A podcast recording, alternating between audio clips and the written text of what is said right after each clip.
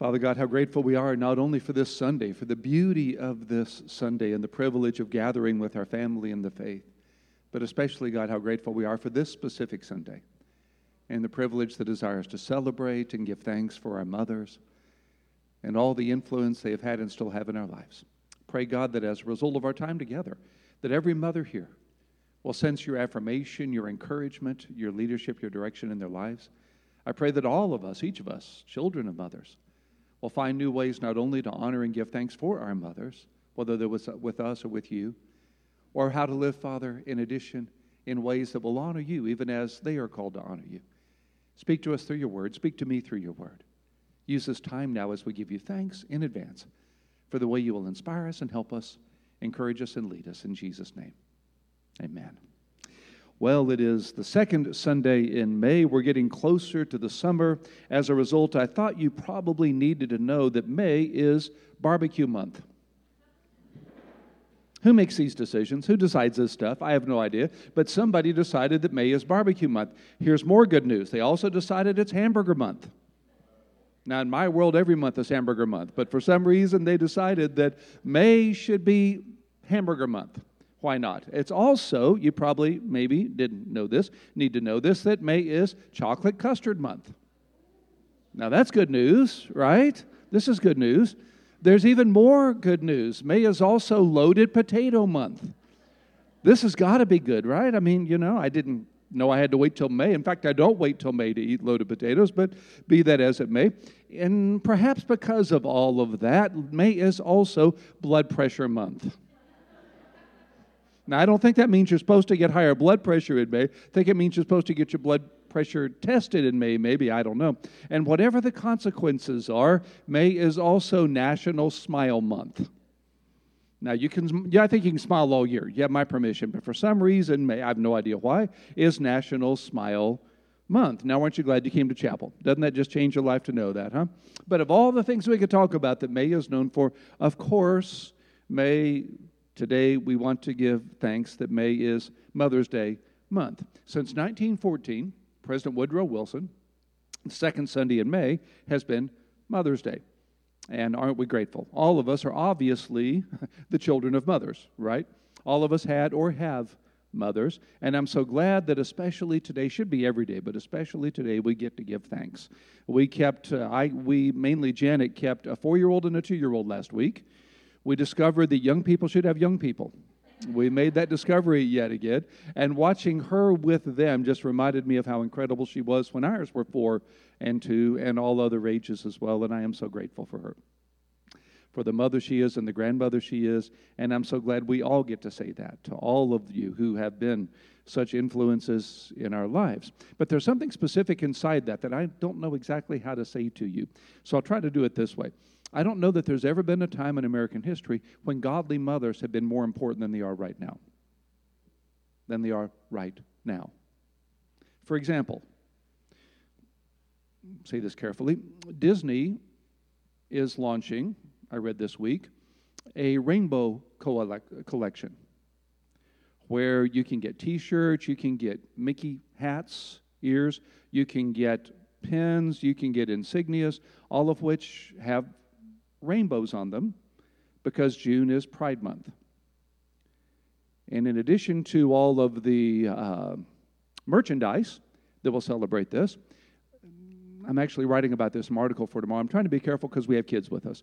But um, there have been, let's say, a larger number of characters featured on Nickelodeon and on Cartoon Channel and on Disney and on other channels celebrating uh, alternate lifestyles than ever before. There, did I say that okay? I want to be careful. This is just one example of the fact that godly mothers are more important, maybe today, than they have ever been. We could talk about other issues that I won't talk about because you know about them in the culture, but how urgent it is, how critical it is for mothers to be godly mothers in these days. So after Easter, we've been looking each Sunday at how we can experience the Easter Christ every day. How can we experience the risen Christ every day? Christianity is about Jesus. It's not about church. It's not about religion. It's about Jesus. It's about a life changing daily encounter with the living Lord Jesus. How can we do that? So, for today, I want us to think about the most famous mother in all of history. But I want to think about Mary, not just before Easter, but especially after Easter. Want to do something I've never done before in 40 years of preaching. Never talked about Mary after Easter because there's some stuff in that that may be new to you, but I think is really not only interesting, but really powerful.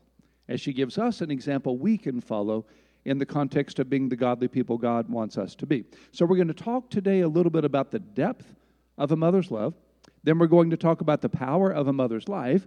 And then, we're going to close by talking about the significance of a mother's legacy. So, let's think about, first of all, the depth of a mother's love. The story with Mary, as you know, starts in Luke chapter 1, where the angel says to her, You will conceive in your womb and bear a son, and you will call his name Jesus. Problem was she's not married. Problem is she's engaged. Now she's got to explain to her fiance that she's pregnant. He knows he's not the father, and yet she's still a virgin. You and I know what Joseph doesn't know, right? She's risking her marriage, obviously. She's perhaps risking her life. Joseph's got two choices. He can divorce her quietly and let her try to raise his child as a single mother in a day when single mothers had almost no means of supporting themselves. That's the best case. Or he can have her stoned publicly as an adulteress. Those are the choices. As you know, he chose the first route, divorce her privately. Then the angel appears to Joseph and tells Joseph what Mary knows, and then Joseph agrees to take Mary as his wife. But she doesn't know all that right now. When she says to the angel, I am the servant of the Lord. Let it be to me according to your word. Not the last time. She would show the depth of what would become a mother's love. In Luke chapter 2, after Jesus is born, they take him to the temple. There's an elderly man named Simeon there who blesses Jesus and blesses them and makes this strange statement. Simeon blessed them and said to Mary, his mother, This is the baby Jesus, all right? Behold, this child is appointed for the fall and rising of many in Israel, and for a sign that is opposed, and a sword will pierce through your own soul also, so that thoughts from many hearts may be revealed, she was told. A sword will pierce through your own soul also. And didn't that come to true, come to pass? When she had to be at the cross and watch this son, after being scourged and whipped and tortured, be crucified. Sword pierced her soul. Well, no mother except Mary has ever had to watch her son die for the sins of humanity. But every mother, before and after Mary, knows something of the depth of a mother's love, of those times when a soul pierces your soul. You are a mother as long as you live, aren't you? Then, if you have grandkids, then you're a grandmother as long as you live. And the depth of your love for them is something you carry with you every moment of every day. There is never a moment that you're not a mother, right? With the burden and sometimes the pain that you carry as a result of that. We got a text yesterday from our oldest son, uh, Ryan, who wants to come to town later this month and bring his kids and go to a Rangers game, which is going to be awesome. And when Ryan comes to town, Janet and I will do what we can to avoid looking at the right side of his face because of the results of the radiation from eight years ago that he had to go through to save his life. And Janet and I've talked about that. We'll never get over that. She'll especially never get over that. A mother's love, the depth of a mother's love, the sword that pierces her soul. But the good news today is you can give that to God. The good news today is you can give that depth, you can give that burden, you can give that issue, whatever it is in your life, to Jesus. If today is in some ways a hard day for you, if your kids aren't where you wish they were, you can give that to Jesus today. If your relationship with your mother wasn't what you wished it was, you could give that to Jesus today. Some perhaps never knew their mothers. You can give that to Jesus. If there's hurt today, and Mother's Day is not an easy day for everybody, you can give that to Jesus. And you can know, as we'll see in a moment, His grace greater than all that we carry with us. So Mary talks to us, if she was here today, about the depth of the mother's love. But then moving on quickly, she also could talk to us about the power of a mother's influence. And so you fast forward to the age of 12. Now Jesus is 12, and this story picks up in Luke chapter 2. The parents went to Jerusalem every year at the feast of the Passover. When he was 12 years old, they went up according to custom. This would be what we think of as a bar mitzvah today. When the feast was ended, as they were returning, the boy Jesus stayed behind in Jerusalem. His parents didn't know it. Supposing him to be in the group, they went a day's journey. They began to search for him among their relatives and acquaintances. They didn't find him. They returned to Jerusalem searching for him. After three days, they found him in the temple. sitting among the teachers. Next time you get frustrated with your kids, just remember this story, all right? Just remember what that was like. Three days looking for Jesus, listening to them, asking them questions. All who heard the 12 year old Jesus were amazed at his understanding and his answers. But when his parents saw him, they were astonished, and his mother said to him, Son, why have you treated us so? Behold, your father and I have been searching for you in great distress. Again, does that feel familiar at all? Does that sound familiar at all to anybody? We will never forget the two in the morning phone call when Craig called us, our youngest son, to tell us that he had run his Ford Explorer into the corner of El Centro College in downtown Dallas. And El Centro College won. And now the police are there, and the sirens, and the whole nine yards. After Craig decided to take on El Centro College at 2 in the morning. And uh, we, we were in great distress. He was okay, everybody was okay. There's a long story behind it, but nonetheless, we were in great distress. You can be in great distress. You probably will be in great distress some point as parents, right? But Jesus said to them, Why were you looking for me? Did you not know I must be in my Father's house?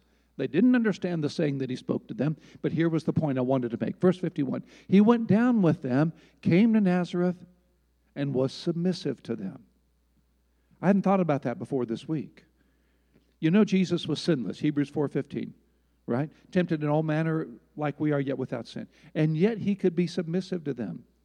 Now, I can only be sinless and be submissive to you if you're sinless. Now, I don't mean that we're perfect. I don't mean Mary and Joseph were perfect. But Jesus could only be sinless and submit to his parents if his parents were godly. Otherwise, he would have had to choose, right? Jesus could submit to Mary because Mary submitted to God. That's the point. Jesus could follow his parents because his parents followed his father. In fact, there comes this time when Jesus' disciples ask him to teach them how to pray, and he says, Pray like this Our Father who art in heaven, right? In times when Jesus called out to his father as Father, he used the word Abba. That's the Aramaic word for daddy. Joachim Jeremias, a phenomenal New Testament scholar, has documented the fact that Jesus was the first Jewish teacher in history to refer to God personally as his Father. Prior to Jesus, they referred to the Father of the nation, the Father of the people. Jesus was the first one to call his Father what he called his Father. He was the first one to refer to his Father in heaven by how we referred to his earthly Father and he could follow his father and his mother to God because they followed God, because of the power of a mother's influence. That's a story we find all through history, don't we? A few examples very quickly. John Wesley, who started the Methodist movement. I learned more about Christianity from my mother than from all the theologians of England. G. Campbell Morgan, one of the greatest preachers of his day. My sermons were Bible stories, which I had first learned from my mother. Dwight Moody, the greatest evangelist of the 19th century. All that I am or hope to be, I owe to my angel mother. Charles Spurgeon, the greatest Baptist preacher of all time. I cannot tell how much I owe to the solemn words of my good mother. So please don't be discouraged about the power of your influence, the power of your life. Understand that you're planting seeds you may never sit under, that you're making a difference you can't see. But Mary had no idea 20 centuries ago, I'd be talking about her today and the power of her life, but that's how God works. If you will trust Him with the burden that you carry, with the sword that you feel on occasion, with the difficulties of being a mother, if you will trust Him with that and ask Him to help you live a life that He can use, He will answer, that He is answering that prayer. In Mary, we see not only the depth of a mother's love, we see the power of a mother's life, but last, we see the significant significance of the mother's legacy. So now we get to Easter. Mary there at the cross, remember that. With John, Jesus' best friend, his beloved disciple. Remember the time of the cross when Jesus says to John, Behold your mother, and to Mary, Behold your son. And from that time, John took Mary into his home and cared for her the rest of her life, as we understand tradition. We'll get back to that in just a second. So here's Mary at the cross, watching her son die, watching her son's tortured, crucified death. Then Jesus is raised from the dead. Jesus ascends to the Father back in heaven. And then we find this verse, the last reference to Mary in the New Testament. Acts chapter 1, verse 14, all these, the disciples, the followers, the apostles, with one accord, were devoting themselves to prayer together with the women and Mary, the mother of Jesus, and his brothers. Mary now worshiping her son as her Lord. Mary now with his followers, worshiping the risen, resurrected Jesus. And so it is, as you skip forward into Acts chapter 2, that same group still together in that upper room, Mary among them, when it says when the day of Pentecost arrived, they were all together in one place, and the Spirit falls, and they all, Mary included, I'm certain, went out into the crowd, and Mary began telling the crowd in the power of the Spirit about her Son, now her Savior and her Lord, and continues to share forward what she knows with the result of her commitment, trusting her sword to her Lord, trusting her life to her Lord, and now her legacy to her Lord. But there's more to the story. When Luke wrote his gospel, Luke, the beloved physician of Paul, he himself had not been an eyewitness of Jesus. He was a Gentile, as best we know, and came into the story through Paul's influence and never knew the, the, the earthly life of Jesus. So when he begins to write his gospel, Luke says that he interviewed those who from the beginning were eyewitness, eyewitnesses and ministers of the word. And earliest tradition, I mean, we're talking first, second century tradition, is one of the eyewitnesses he interviewed was Mary. And the reason we have in Luke's gospel the stories in Luke 1 about Gabriel visiting Mary, and in Luke chapter 2 about the birth of Jesus in Bethlehem, and later in Luke chapter 2 about Jesus at the age of 12. The reason we have all that in Luke's gospel is because Mary told Luke, who told us. And so we have in Luke's gospel Mary's continued legacy, but there's even more. I mentioned that at the cross, Jesus asked John to care for his mother, Mary. And so he did. Well, eventually, they made their way to Ephesus. Ephesus is on the western coast of what we call Turkey today. And today it was the third largest city in the world, largest church in Christendom by the end of the first century. And that's where John pastored, and that's where he died. In fact, we know his tomb. That's the tomb of John in Ephesus. I visited it several times over the years. It's the only tomb we know with absolute 100% certainty is the tomb of an apostle. We think Peter is buried under the Vatican, but there's some debate about that. We're not certain where Paul was buried. We're not certain where the other apostles were buried. We know that's where John is buried in Ephesus, 100% certainty. Not far from there, when we take people to Ephesus and we go to the tomb of John, we get back on the bus and we take about a 10 minute ride up into the hill and we make our way to the house of Mary. Now, this is a modern chapel built on an ancient foundation, first century foundation, which has been believed for more than a thousand years to be the place where Mary lived when she was there with John in Ephesus before she passed and returned to heaven, made her way to heaven. When you go in today, it looks like this it's a chapel. You can go in and they'll show you the bedroom on the side, which would have been Mary's bedroom. And it is a venerated site.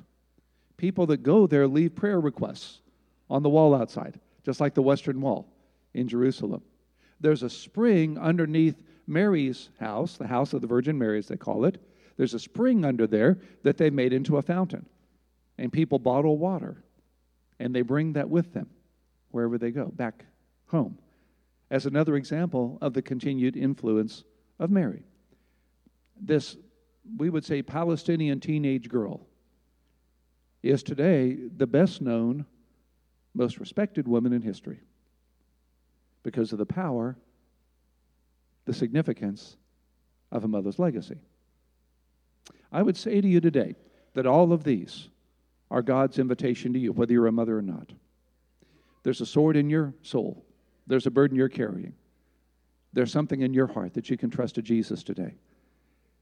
There's a way you can live your life. You can surrender your life to Jesus. You can be submitted to the power of the Spirit. You can so walk with God that He will use your influence to affect others and He will use your life to touch other lives.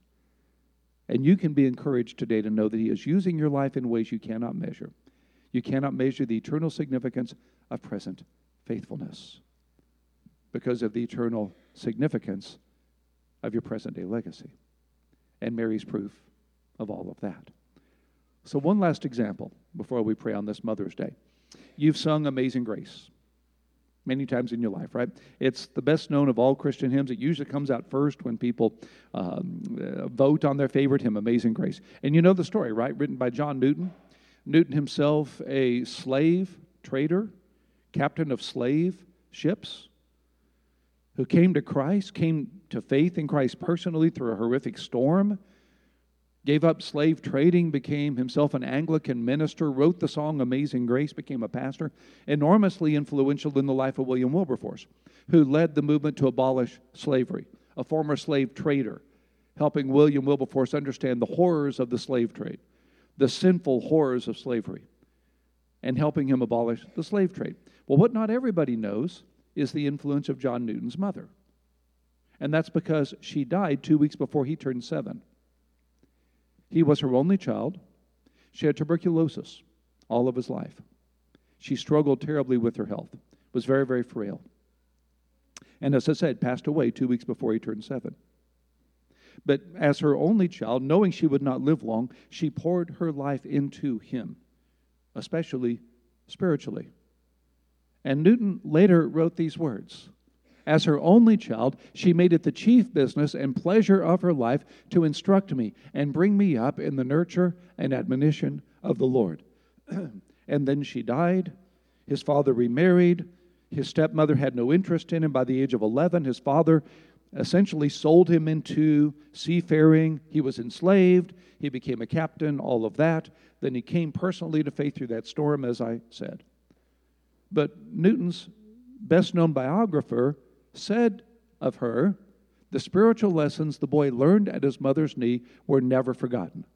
They became the foundation for Newton's eventual conversion and Christian commitment. And the reason we sing Amazing Grace today is because of the amazing grace of John Newton's mother. That's how God works. And that's why Mother's Day is such a special day and such a wonderful day for us to give thanks for the depth of a mother's love, the power of her life, the significance of her legacy.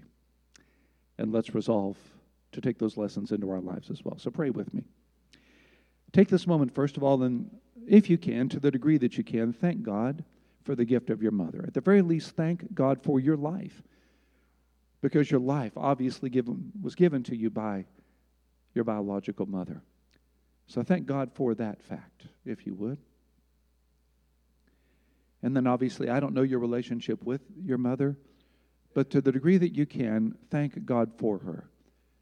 Thank God for the depth of her love, for the power of her life, for the significance of her legacy in your life. Take a moment on this Mother's Day and express your gratitude.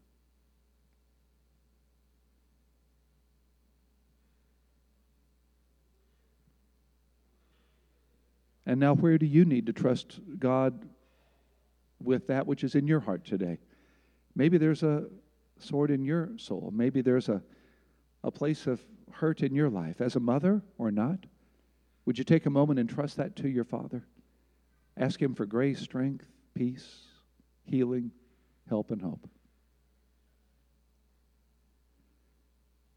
Would you ask Him to help you to live a life that others can follow? Ask Him to help you to live a life that your children can follow to your Lord, to live in such a way that your children can submit to you, and in so doing, submit to God. Ask Him to help you to do that.